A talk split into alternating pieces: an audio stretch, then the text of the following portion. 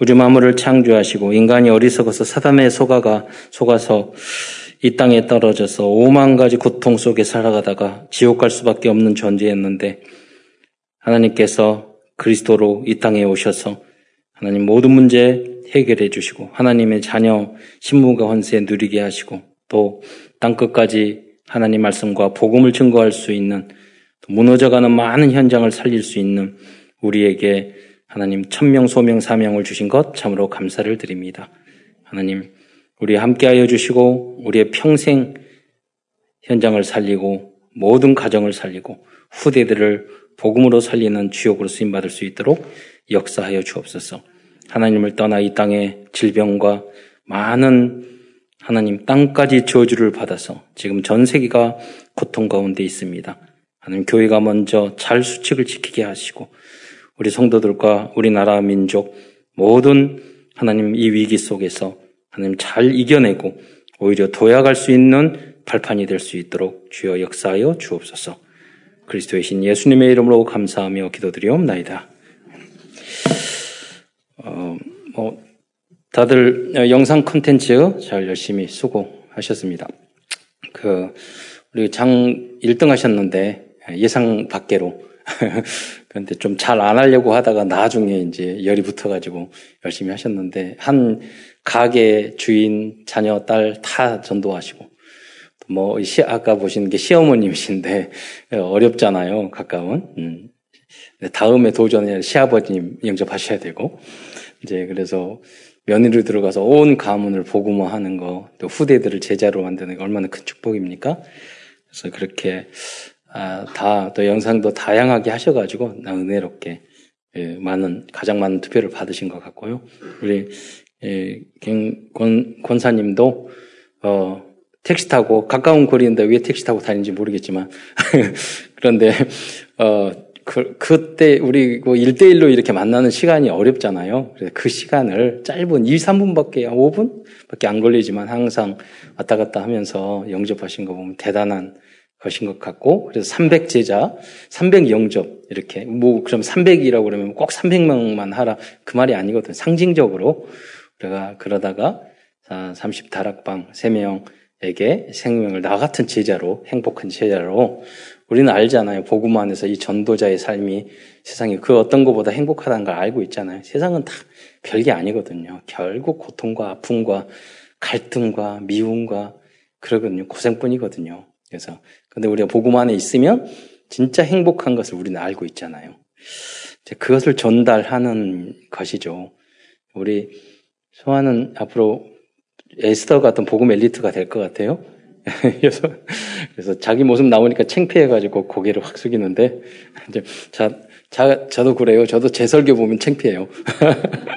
그래서, 어, 그래도 잘 하시고 잘 커가지고 우리 후대가 이 나라 민족과 세계 복음을 위해서 우리 후대가 이제 복음 안에서 성공자가 돼야 돼요. 안 그러면 이 복음 밖에서 되면은요 망쳐요 세상을. 그러니까 교회도 교회도 우리가 너무 가난하고 어렵게 살다가 부흥만 바라보다가 교회가 욕 먹는 입장이 됐거든요. 그거 저 어렸을 때는 그러지 않았어요. 우리 장로님, 우리 주변에 있는 모든 분들이 그 지역 사회에서 다 리더자가 되고 교인이 많지 다 존경받는 사람이었어요. 지금은 뭐 한국 교회의 성도들 성공하지도 못하면서 그렇게 욕심 부리고 싸우고 말 안 듣고 외골수에 빠지고 이런 게 아직 체질화되어 있어요. 왜냐하면 뭐 이상한 사람들이 갈 곳이 교회밖에 없거든요. 교회는 누구든지 받아주거든요. 그래서 여러 이런 저런 사람들이 다 있다고 생각을 하고 그러나 여러분이 그 중에서 정말로 어, 하나님이 원하시는 말씀대로 살아가는 제자들이 되시기를 축원드립니다. 어, 오늘은 데살로니가 후서를 중심으로 하나님 말씀을 나누고자 합니다. 사도 바울은 데살로니가 교회가 237 세계 복음을 위해서 끝까지 쓰임 받기 위해서 그들의 잘못된 신앙을 지적하고 갱신해야 될 다른 복음과 전도사의 삶에 대해서 끝까지 말씀해 주고 있습니다. 여러분 구원받는 것은요 단순간이에요. 예수님 영접하고 그리스도 부활 믿으면 지금 구원받아요. 그러나 사람의 인격이나 여러 가지 모습으로 존경받을 수 있고 잘하는 것은 많은 시간이 필요합니다. 나이하고 관계없어요. 네. 그래서 예수 믿으면 그냥 다시 한 살이에요. 영적으로는 그래요. 그러니까 어린아이가 태어나면 오줌똥 못 가리고 막 그러지 않습니까? 케어해 줘야 되지 않습니까? 그러니까 여러분이 그걸 나이 관계없이 교회 처음 오면 그런다니까요. 예. 그술 담배 하나도 못 끊어요. 세상에. 좀 욕하는 것도 그 못 참아요. 예. 인간 갈등 그 조금도 못 참는다니까요. 부인 괴롭히고요. 말, 아빠가, 남자가 됐는데 막 부인 괴롭히고 그런, 그렇게 짐승 같은 수준이 된다니까요. 그 짐승을 거듭나게 해서 인간다운 인간으로 만들어야 돼요. 그러니까 그, 그게 예수 믿는 지 10년 된 사람이 20년 된 사람이 있고 몇 대 믿는 사람이 있으니까 다르거든요. 그러니까 이제 먼저 이런 은혜 속에 있는 분들이 그분들을 잘 케어해 주셔야 돼요. 영적으로 잘 성장할 수 있도록. 우리들도 이제 그래서 사도 바울처럼 양육 대상자를 2, 3, 7과 4차 산업 시대에 필요한 제자가 될 때까지 복음과 하나님의 말씀과 전도자의 삶으로 그들을 양육해야 되겠습니다. 그러기 위해서는 먼저 우리 교단에서 성경적 전도 시스템을 만들었잖아요. 그게 오기초라고 해요. 근데 그게 다락방 팀 사역, 미션홈 전문 사역, 전문 사역, 전문 교회, 지교회입니다. 그, 그, 어, 내용을 간단하게 설명, 핵심적인 것만 설명드리자면, 다락방은 뭐, 뭐냐. 마가 다락방이 성경에서 찾은 건데요. 예, 우리가 생각하는 그 다락방하고 마가 다락방하고 다른 거죠. 우리는 다락방 전도를 하는 거잖아요. 예. 뭐냐면 다락방 전도는 현장에 가서 하나님의 계획을 찾아서 그 현장에 그 사람에게 맞는 맞는 그리스도와 복음으로 답을 주는 거예요. 예, 그래서 치료해 주는 거예요. 영적으로 먼저 치료해요. 그러니까 치료라는 거, 뭐 영적인 치료라는 거 뭐냐면 창조주 하나님도 모르는데 영적으로 병든 거예요. 우상 섬기고 귀신 섬기고 그러면 영혼이 병든 거예요. 그것을 복음으로 하나님을 믿게 해야 돼요. 치료해 주고 예수가 그리스도 사단 그 성경에만 유일하게 나온다니까요. 우리를 망치고 가정을 망치고 형제를 망치고 사회를 망치고 이 흑암 세력을 꺾을 수 있는 건 그리스도밖에 없거든요. 그것을 계속해서 알아들 때가 알려주는 거예요. 예수가 그리스도다. 예. 그게 다락방이죠. 그래서 다락방 키는 이 복음 그리스도를 정확하게 알 때까지 알려주는 거예요. 그래서 아 어느 순간 야 이게 맞네. 그 순간 공감하는 순간 그 사람이 아 그럼 내가 이것을 전해야 되겠네. 우리 오늘 했던 분들이 다 그런 분들이란 말이에요. 야, 이걸, 이 말이 맞네. 다른 게 필요한 것이 아니라 이 세상에, 이 사회에는 이 복음이 정말 필요하구나.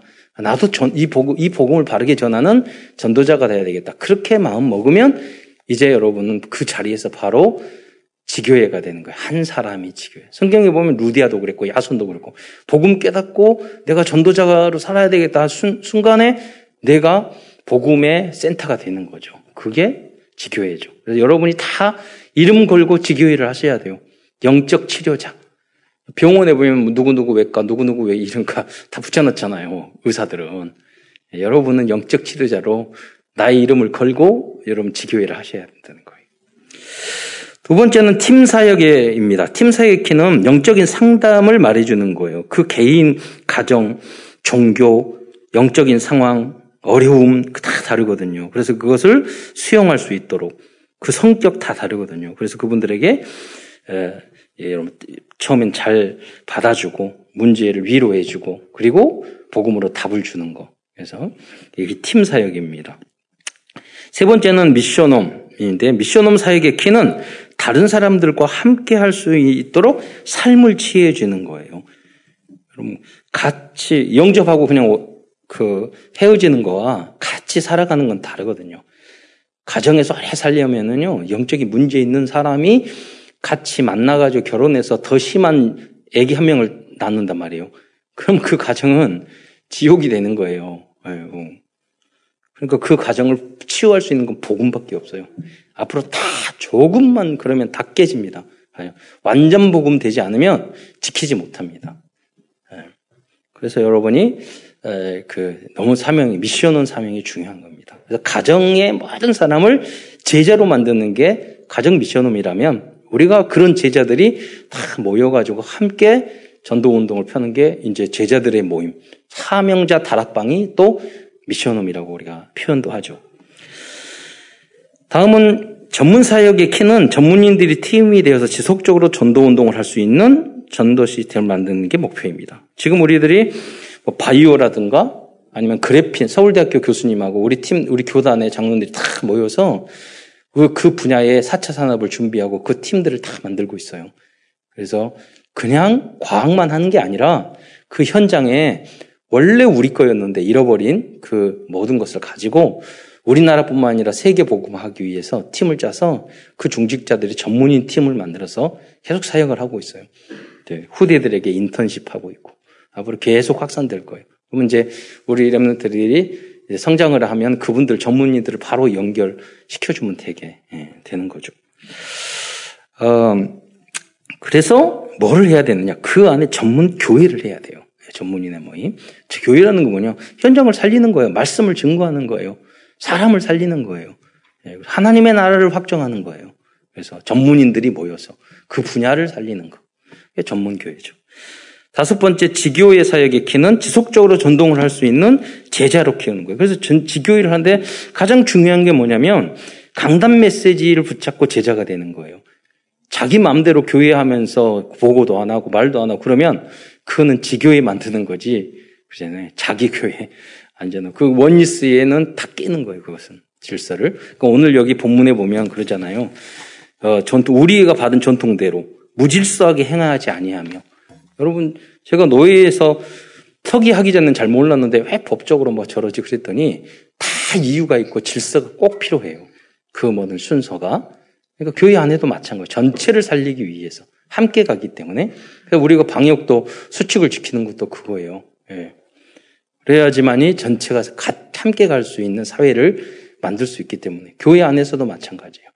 여러분 어떤 분은 직장에서 그런 생활을 그렇게 행동하면 바로 잘릴 행동을 교회 안에서는 해요.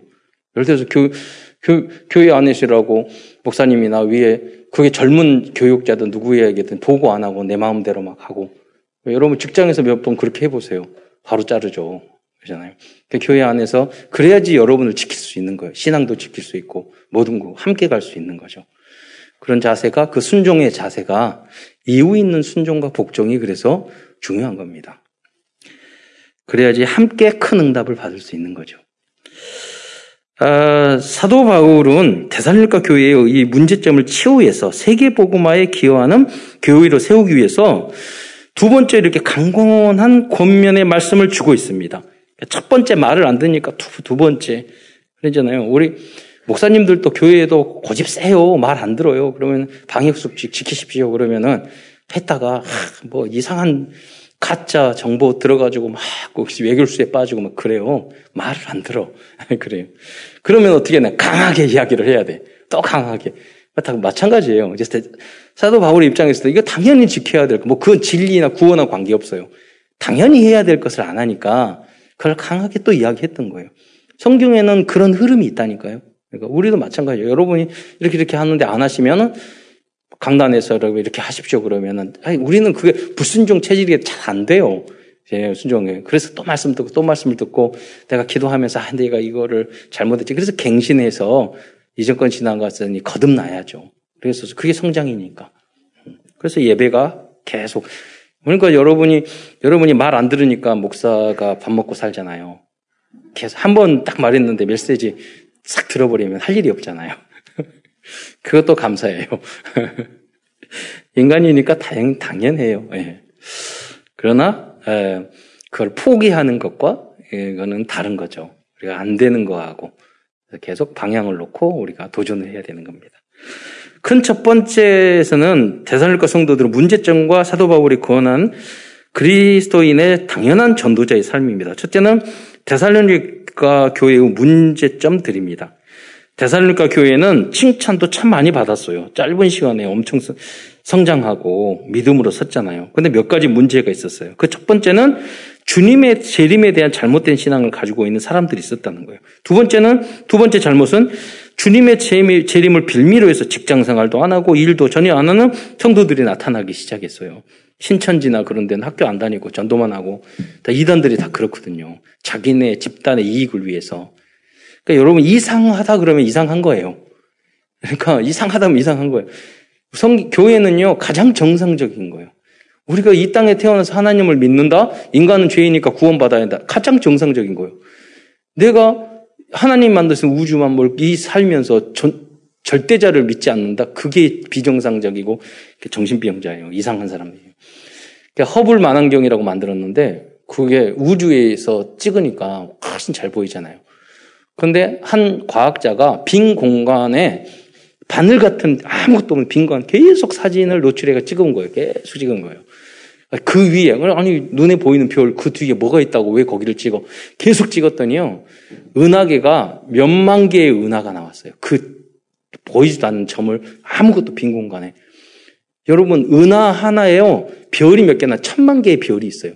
천만 개의 별이 있는 그게 몇 천만 개가 나온 거예요. 인간이 뭘 알아요? 그렇잖아요. 미물이고 모든 분야 마찬가지예요. 네. 그러니까 소크라테스도 너 자신을 알아. 여러분이 아는 게 뭐가 있어요? 계속 질문하면 몰라요.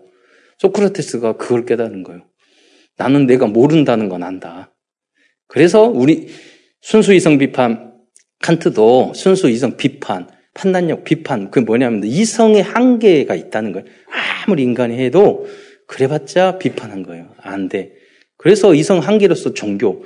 그러니까 인간의 이성 이성도 해야죠. 존중받아야 되죠. 그러나 우리는 그걸 뛰어넘는 영, 영원한 것이 있다는 걸 알아야 돼요. 이걸 당연한 거잖아요. 과거 우리 조상은 천지신명이라도 하고 하늘님 하면서 당연하게 했어요. 이게 별것도 아닌 과학이 생기면서 우리는 절대제를 안 믿잖아요. 우리가 영적으로 병들어 버린 거예요. 비정상적이 된 거예요. 그래서 여러분 알려줘야 돼요. 그럼 믿음은 어떻게 생기냐? 그 사람의 영, 이성과 판단, 오감으로 환경을 들어오거든요. 믿음은 어떻게 들으냐? 들으면서 나잖아요. 그럼 그 사람이 지능이 좀 낮으면 낮은 수준으로 내가 공감을 해야지 믿음이 들어오는 거예요. 좀 엘리트면 엘리트답게 말을 해서 그 사람이 공감했을 때 그 구멍으로 나머지가 아 그래 맞아 딱 들어 들어온단 말이에요. 그러니까 여러분이 전도 고민을 하고 그분들에게 답을 수, 지적 수준이나 그 신, 거기 학벌이라든가 이런 거에 환경이나 이런 부분에 맞게끔 답을 줘야 돼요. 가정에 뭐 문제가 있다. 거기에 답을 줘야 되고. 영적으로 너무 괴롭고 정신적인 문제가 있고 그러면은 거기에 대해서 답을 주고 그러잖아요. 음. 그래서 여러분이 전도 고민을 하고 어, 그 현장에게 현장에 맞는 답을 그래서 많은 생각을 해야 되는 거예요. 전도는 그냥 외골수를 하는 게 여러분 지금 영접하고 이런 것도 보세요. 그냥 한 게 아니에요. 한 수백 번 수천 번 연습을 하고 또 듣고 훈련 받고 그래서 영접 메시지가 거기 현장에 맞게 자연스럽게 나오는 거죠. 우리 권사님은 영, 그, 초등학교, 필리핀 가고 초등학교 1학년 영어 수, 수준이었는데 와가지고, 아, 정말 전도하고 싶어가지고, 영어로 다 외우셔가지고, 그거, 그거 영어로 그렇게 했으면요, 모든 언어 다 할 수 있어요. 그렇잖아요. 아무도. 음. 처음에는 그냥 뜻도 모르고 그냥 그 음성만 다 외워버렸더라고요. 그러니까 강력 이런 것이 없는 거예요. 그래서 눈치채고 좀 그런 것도 하면 더 좋겠다고. 이왕 남기면 확실하게 하면 더 좋으니까. 그랬더니 또 계속 도전해서 또 짧게 이렇게 영점 메시지를 하시고. 어, 그래서 우리가 다 할 필요는 없지만 먼저 가는 사람이 있고 나중에 가는 사람이 있잖아요. 그래서 여러분이 다 따라가시기 바랍니다. 좀 늦더라도. 예. 자, 그래서 여러분, 음, 그, 이, 이 사람들이 비정상적으로 이렇게 생활을 하다 보니까 직장 생활도 안 하고 그 그랬던 겁니다. 세 번째 큰 문제는 이렇게 잘못하고 있는 성도들은 사도 바울이 직접 권면했음에도 불구하고 순종하지 않았다는 것입니다. 네. 이게 우리 인간의 체질이죠. 예. 그러면서 이제 어, 대살로니까 성도들에게 사도 바울은 다음과 같은 말씀을 주셨습니다. 그 뭐냐면 어, 삶에 대한 대사로니까 전서 그래서 5장 8절로 20절 22절까지는 19가지 전도자의 삶에 대해서 말씀하고 있어요. 쭉 이게 영상으로 한번 저기 자막을 보여주시면 제가 이제 읽으면서 설명하겠습니다. 19가지가 되기 때문에 그만큼 사랑하고 이렇게 권해주고 싶은 말씀이 많다는 거죠. 그 대사로니까 교회를 향해서. 그래서 5장 8절에 보면 믿음과 사랑에 호심경을 붙이고 그 우리 안에는 흉배라고 하거든요. 전진갑주. 이 세상 살다 화살 팍 누가 부부 사이에 누가 말을 팍 해버리면 내가 호신경을 붙이면 마음의 상처가 그 안 받는데 준비가 안 돼 있었잖아요. 확 받아서 내가 치명적이 될 수 있단 말이에요. 그러니까 항상 그 예비가 돼 있어야 돼요. 직장 생활도 마찬가지고 그렇습니다. 그래서 믿음과 사랑의 호심 경을 붙이고 구원의 소망을 투구를 쓰자 쓰고 피차 권면하고 저 11절에 보면 서로 덕을 세우라. 이 서로 덕을 세우라는 거 현대인의 성경은 서로 도와주라. 구원하고 관계없잖아요. 그러나 그리스도인은 당연히 이렇게 변화에 가야 되는 겁니다. 5장 12절부터 13절에 보면 너희 가운데 수고하고 다스리는 자를 어, 자를 알고 가장 귀히 여기라. 어떤 분은 신앙생활 열심히 하는데 목사님들은 순종하지 않고 어, 그런 분이 있어요. 여러분 어, 교회 안에서 우리 렘런트들이 어떤 문제 있으면 카톡에 물어보고 이런 그런 렘런트는 영적으로 반드시 성공을 해요. 그러잖아요. 근데 잘못하면 여러분이 그 원래 그러거든요. 하나님 안 믿고 불순종하고. 그러니까 여러분 목사님 뭐라고 심하게 안 하니까 여러분 목사님을 거역하고 그럴 수가 있어요. 불순종하고. 그거는 초급 신앙이에요. 이제 여러분 이제 성장을 해서 고급 신앙에서 목사님이나 메시지 전하들을 소중하게 보이고 다 보고하고 소통하고 이럴 이럴 이럴 정도로 여러분이 성장을 하셔야 돼요. 그거는 부모 관계도 마찬가지고 직장 사회 어디를 가든지 마찬가지예요. 그래서 어, 알고 가장 귀히 여기시기 바랍니다. 또 사랑 안에서 가장 귀히 여기며 너희끼리 화목하라. 성도들 간에도 그렇게 해야 돼요. 당연히 뭐 목사님한테는 어, 안 해도 되고 그리고 여러분 여기 그렇게 은혜 받으면 당연히 그렇게 그런 마음이 우러나게 돼 있죠. 5장 14절에 보면 14절에는 게으른 자를 권면하고 마음이 약한 자를 격려하고 힘이 없는 자를 붙들어주며 모든 사람에 대하여 오래 참으라. 악으로 악을 갚지 말게 하고 항상 선을 따르라. 네. 제가 식당에서 식사하고 있는데요. 차를 이렇게 탁 빼려고 했는데 어떤 술 취하신 분이 앞에서 딱 저를 깨달아보면서 앞에 누우는 거예요. 그래가지고, 어, 좀 비키세요. 그래서, 어, 제가 더 친절하게, 아, 왜 그러시냐고 했으면 좋겠는데, 앞으로 탁 먹어서 누우니까 화가 나가지고 저도, 아, 빨리 비켜요! 그랬는데, 더 열나가지고 술 마셔가지고, 네, 그래가지고. 그래서 창문 상자 열고 앞에 서 있으니까, 야, 잠깐 이쪽으로 와보세요. 그래. 옆으로 오니까 얼른 도망가 버렸지. 근데 뭐 싸울 수도 있어요. 그러니까 술 먹고. 그런데 여러분 성경에 잠언에 보면 그게 있잖아요. 여러분 잠언에, 에, 그, 잠언에 보면, 에, 어, 어, 우리가 그, 그, 그, 어리석은 사람에게 이렇게 말을 하, 그 도전하는 것은 곰을 건드릴보다 새끼는 곰을 건드릴보다 더 그런 거거든요. 그리고 그러면 이 중독바 중독자에 대해서 자문이 조금 나오는데 내가 먹여 내가 때려도 아프지 않다. 내가 다시 깨면 또 먹으리라. 이게 알코올 중독자의 특성이거든요. 제가 이제 그런 부분을 마약 퇴치 운동본부에서 제가 상담 계속 했기 때문에 그분들을 보면 그래요. 내가 일어나서 오늘 누구랑 가서 시비 걸까 싸울까 이 생각이 드는데 하나님을 떠나서 오래 하면 싸워야지 혈액순환이 돼요. 그, 그게 관심이야. 나, 관심 받고 싶은 거예요. 그렇잖아요. 예. 그 정도까지 우리가 망쳐지는 게 인간이란 말이에요. 그래서 우리가 악으로 악을 갚지 말아야 돼요. 그 영적 여유가 없으면 맞잖아요. 잘못했잖아요. 그런데 그 욕하고 싸우고 뭐 그러면 욱박지르고 그러면은 나한테 더 안 좋거든요. 서로 간에. 그래서 이제 우리가 항상 준비되어 있지 않으면 영적 상태가 어느 순간에 치고 들어올지 몰라, 우리에게. 어, 그러면서 항상 성언을 따르라. 그러면서 항상 기뻐하라, 쉬지 말고 기도하라, 범사에 감사하라. 성령을 소멸치 말며. 네, 그렇습니다. 어, 여러분, 하나님이 어떤 감동을 탁 줄 때도 있어요. 그럴 때 그 마음을 소멸하면 안 돼요. 뭐 봉사하거나, 누구를 돕거나, 헌신하거나 그럴 때 하나님이 다 그때 마음을 주실 때가 있어요. 네, 그럼 거기에 따라서 우리가 움직이면 나중엔요 하루를 지나고 며칠 지나면 아 내가 성령인도 이거 하나님이 하셨구나 하는 것을 다 느끼게 돼요. 그래서 성령 충만 날마다 성령 충만이 필요한 거예요. 그리고 예언을 말고 이 예언의 말씀이거든요. 그래서 공동 번역에는 성령 감동을 받아 전한 말씀을 멸시하면 그런 말씀을 증거할 때 나의 수준으로 기, 저 말이 맞기도 하고 안 맞기도 하고 그러거든요. 나의 영적, 나의 믿음의 상태, 나의 성격, 나의 이성 수준으로. 그러니까 이 예언의 말씀을 잘못하면 나의 수준으로 멸시할 수가 있어요. 아, 제가 안 맞네, 틀리네. 예.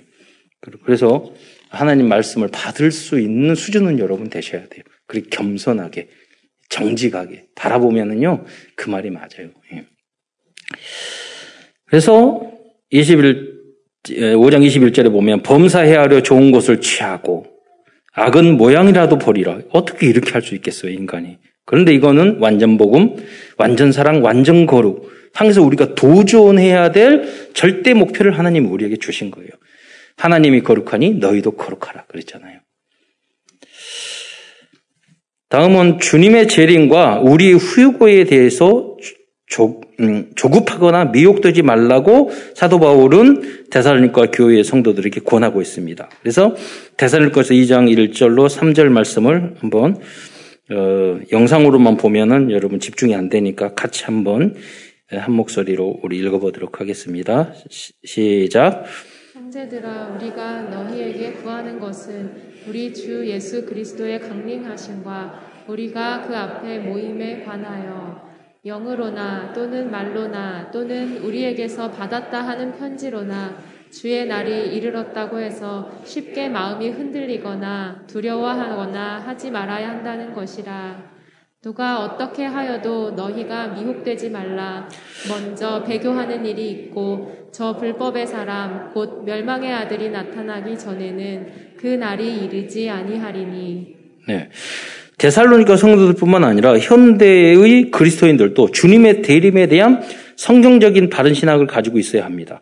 주님의 대림에 재림에 대해서 관심이 없는 것도 깨어 있는 자세가 아니고요. 임박한 종말론 사상을 가지고 있는 것도 틀린 자세입니다. 사도행전 1장 1장에서 어, 부활 후 40일 만에 주님이 승천하실 때 옆에 있는 분을 말씀하셨죠. 재림 때에 대해서는 너희가 알 바가 아니라 주님의 나를 회복할 때가 천국으로 예수님이 그름 타고 올라가실 때 언제입니까? 제자들이 물어보잖아요. 그러니까 옆에 있는 사람들이 그거는 너희가 알 바가 아니다. 그랬잖아요. 그래서 1장 17절에 사도행전 1장 17절에 되면 이르시되 때와 시기는 하나님께서 자기의 권한에 두셨으니 너희가 알 바 아니요. 그러면서 우리는 주님이 오시는 순간까지 나의 업에 충실하면 됩니다. 그 말씀을 이미 예수님이 이미 해주셨어요. 마태복음 20장 40절로 41절을 한번 다시 한번 같이 읽겠습니다. 20장 40절 시작. 그때에 두 사람이 밭에 있음에 한 사람은 데려가고 한 사람은 버려둠을 당할 것이요. 두 여자가 맷돌질을 하고 있음에 한 사람은 데려가고 한 사람은 버려둠을 당할 것이니라. 그래서 내일 주님이 오시더라도 오늘 여러분 이 삶을 정상적으로 살아가는 게 성경적인 그런 흐름입니다. 세 번째로 사도 바울은 데살로니카 성도들에게 손으로 일하기를 힘쓰라고 권하고 있습니다. 어, 데살로니카 전서 4장 11절에 보면 또 너희에게 명한 것 같이 조용히 자기 일을 하고 너희 손으로 일하기를 힘쓰라. 대선일과서 전체를 통해서 고, 어, 고, 그런데 전설을 통해서도 고민하였음에도 불구하고 그런데 불순종과 순종하지 않는 사람이 또 있, 있었어요. 그래서 데살로니까 후서 3장 10절로, 10절로 15절에서는 더욱 강경하게 책망하고 어, 있습니다. 두 번째 편지죠. 대살로니까 후서 그래서 3장 10절에 보면은 제가 보면 읽어보면 우리가 너희와 함께 있을 때에도 너희에게 명하기를 누구든지 일하기 싫거든 먹지도 말라 하였더니 여러분이 뭐 좀 게으르고 체질이 그러는데 주님이 재림 온다 그러면은 일안일 안 할래 이렇게 할 수도 있는데 사람마다 다르잖아요. 여러분 그런 영적으로 약한 사람이 있으면 여러분이 성경 봐봐 일하기 싫거든 먹지도 말라고 그랬었는데 이렇게 말하지 마시고요. 예, 그분들한테는 복음이 중요해. 예, 그래서 이렇게 힘을 주고, 어, 그러나 달리는 말에 채찍을 가한다 그러잖아요. 여러 성도들 이렇게 사명자인데 다 할 수 있는데 영접 이런 거 말 안 들고 안 하는 사람이 있어요. 네, 그 목사님 그런 걸 보고 하라고 왜 안 하냐고 성경 읽고 우리 한글 알면 다 하잖아요. 근데 그런 분들의 믿음도 있고 다 해야 되는데 안 하는 분들이 있으면 그분들 위해서는 또 어, 말을 해야 되는 거죠. 네. 또 3장 11절에 우리가 들은즉 너희 가운데 게으르게 행하여 도무지 일하지 아니하고 일을 만들 만들기만 하는 자들이 있다 하니 이런 자들에게서에게 우리가 명하고 주 예수 그리스도 안에서 권하기를 조용히 일하여 자기 양식을 먹으라 하노라. 그러니까 여러분 뭐 일도 별, 별로 열심히 안 하는 사람들이 말이 많아요. 누가 뭐 상관은 어떠니 누가 어떠니 그러나 진짜 일하는 사람은 조용히 자기 역할을 직장에서 하죠. 13절에 보면 3장 어, 형제들아 너희는 선을 행하다가 낙심하지 말라. 여러분 이제 성실하게 일을 하다 보면 괜히 억울한 일을 당하고 낙심할 일이 생겨요. 그런다고 우리는 포기할 것이 포기해서는 안 돼요. 어, 누가 이 편지에 예, 이 편지에 한 우리의 말을 순종하지 않느냐 하거든 그 사람을 지목하여 사귀지도 말고 그 그로 하여금 부끄럽게 하라. 이건 강조하는 거죠. 그만큼 조심하라 이거죠. 그러나 원소같이 생각하지 말고 형제같이 권하라. 그래서 우리들도 이러, 이런 말씀을 붙잡고 직장에서나 교회에서도 우리가 죽도록 충성하는 모든 성도들과 랩런트 우리 후대들이 되시기를 축원드립니다. 여러분 일 힘들지만 일하고 싶어도 못할 때가 금방 와요. 그래서 그 순간에 여러분 감사하면서 예, 일을 하셔야 돼요. 이러한 사명을 완수하기 위해서는 그래서 우리가 영적인 힘과 깊은 호흡과 기도와 건강 관리도 꼭 필요한 겁니다. 어느 정도 그래서 이, 이건 당연한 필요하고 절대적인 죄. 우리 하나님의 성전이잖아요. 우리 몸 관리를 잘 해야 된단 말이에요. 잘못됐는데 비타민도 먹고 저도 비타민 C 그러는데 확실하게 효과가 뭐냐면 잇몸에 피 났을 때 비타민 먹으면 바로 없어지잖아요. 비타민 C 먹으면 관리해야 돼요. 치과도 여러분 자시 자주 가셔야 돼요. 미리미리 뭐든지 당연히 닥쳤는데 문제 크게 만들어 놓고 그 다음에 하는 것보다는 좀 이상하면 여러분 얼른 우리 보험 잘 돼가지고 얼마나 좋습니까? 그게 지혜예요, 여러분. 나이가 드시면 건강만 생각해야 돼요. 왜냐하면 복음 우리가 복음 가졌으면 얼마든지 현장에서 일할 곳, 복음 전할 곳 많아요. 근데 아프면 아무것도 못 하잖아요. 그래서 그런 의미를 가지고 건강을 위해서 뭐 미모를 위해서 그러라는 것이 아니라 우리의 목표는 복음 전하기 위해서 음, 나의 역할을 잘 감당 이 땅에 살면서 하기 위해서 건강을 잘 지켜야 나가야 되는 겁니다. 뭐 이렇게 말하는 저도 잘 못해요. 그래서 그런다고 여러분이 우리가 못한다고 우리 목표를 잃어버리면 안 돼요. 예. 큰두 번째에서는 237 시대와 4차, 5차 산업 시대를 미리 준비하기 위해서 그리스도인들이 붙잡아야 할 일곱 가지 흐름, 영어로는 이 mainstream에 대해서 간단히 말하겠습니다.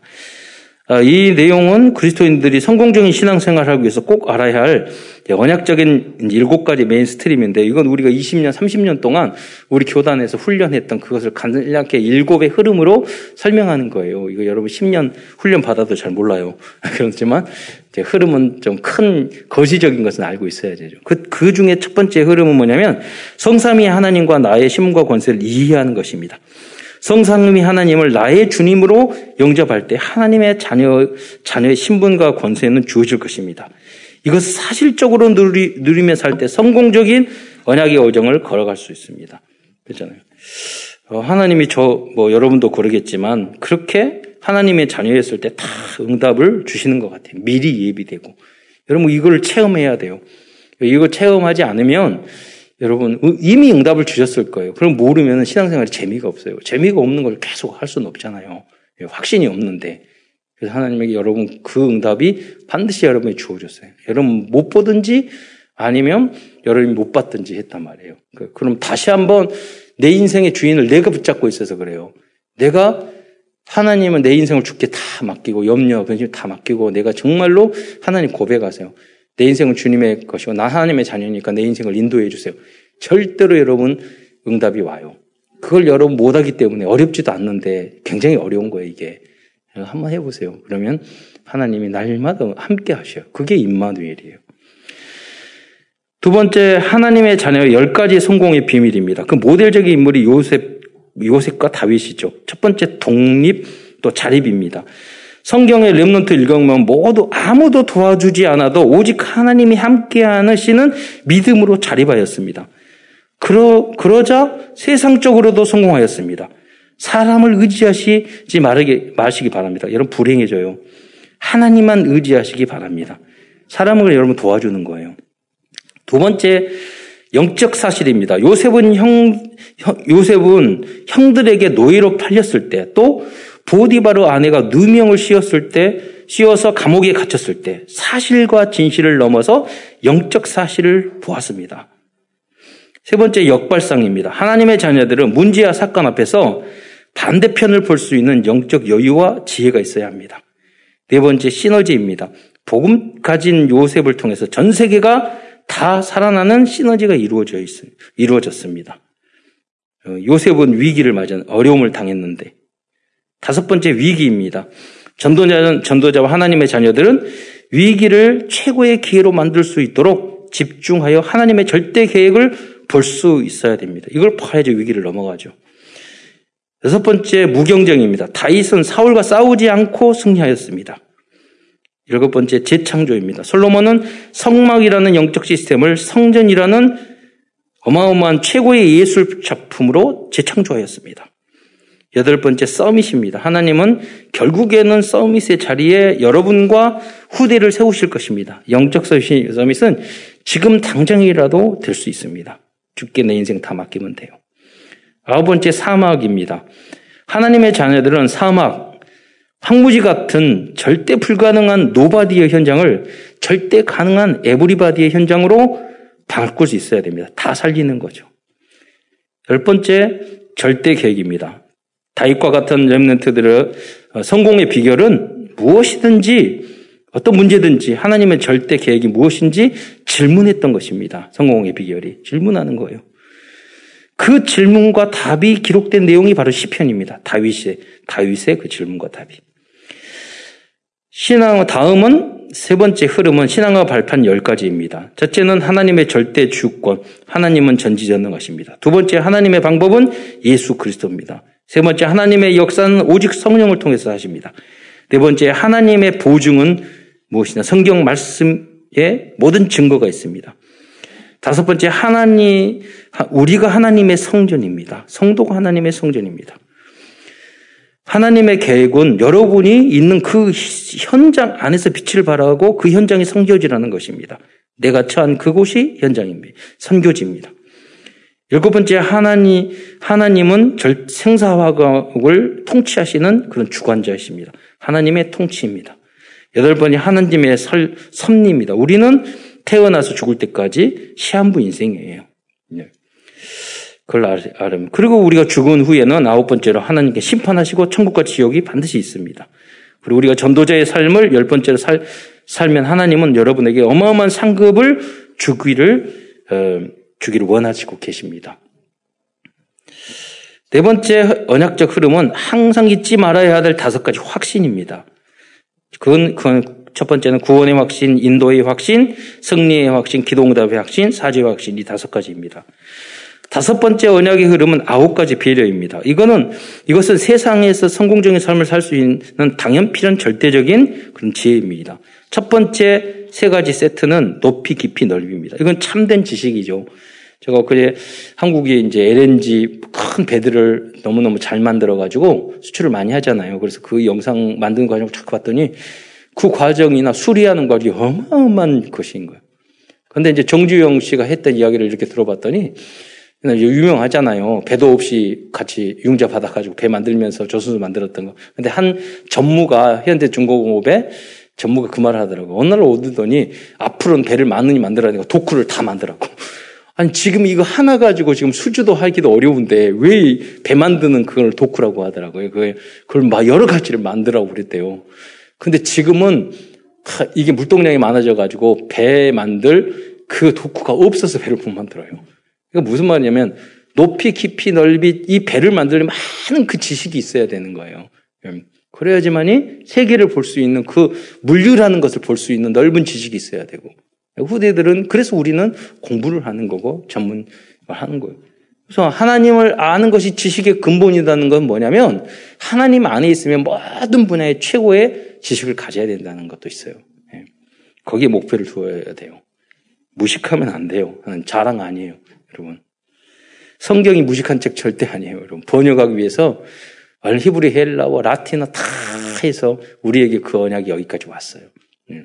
그렇기 때문에 우리는 전도할 때도 어, 깊이 있게 하, 해야 돼요. 현장을 잘 보면서 전문성 있게 해야지 지속되고 되는 거고 이 시대를 변화시킬 수 있지 무식하게 하면은 한계가 있어요. 그래서 한 분야는 여러분 최고가 될 수 있잖아요. 여러분, 복음에 대해서. 또 위아래 옆입니다. 이것을 잘 때 꼭 필요한 사람이 될 수 있어요.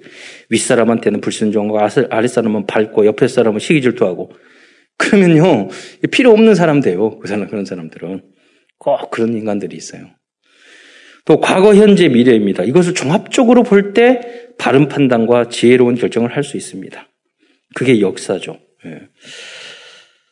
아, 여섯 번째, 여섯 번째 흐름은 미리 보는 62가지 전도 시스템과 전도자의 삶입니다. 이것은 미리 보고 누리는 평생의 응답이고 걸어가야 될 언양이면서 우리들이 계속 받아야 될 훈련들이죠. 62가지.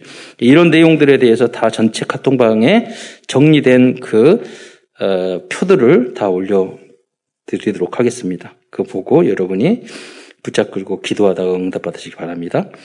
일곱 번째 흐름은 교회의 축복을 이해, 이해 하는 것입니다. 교회의 주인은 하나님이시고 교회의 머리는 그리스도입니다. 성도는 교회의 지체입니다.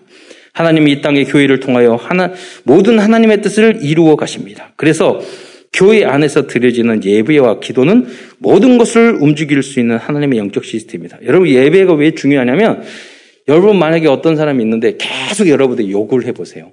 그 파장이 사람을 죽인다고요. 나쁜 말 계속 해보세요.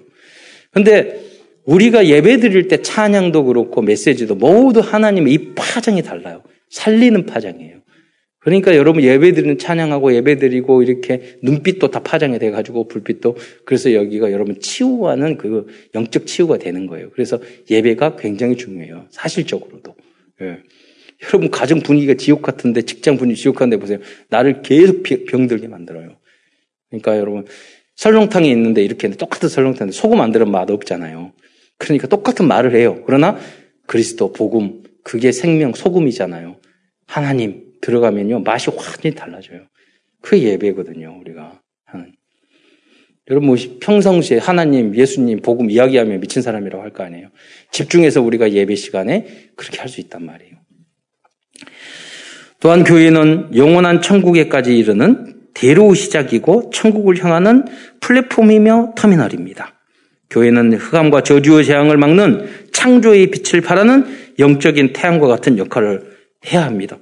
그래서 우리 한국 이상한 목사들이 말도 안 듣고 말이야.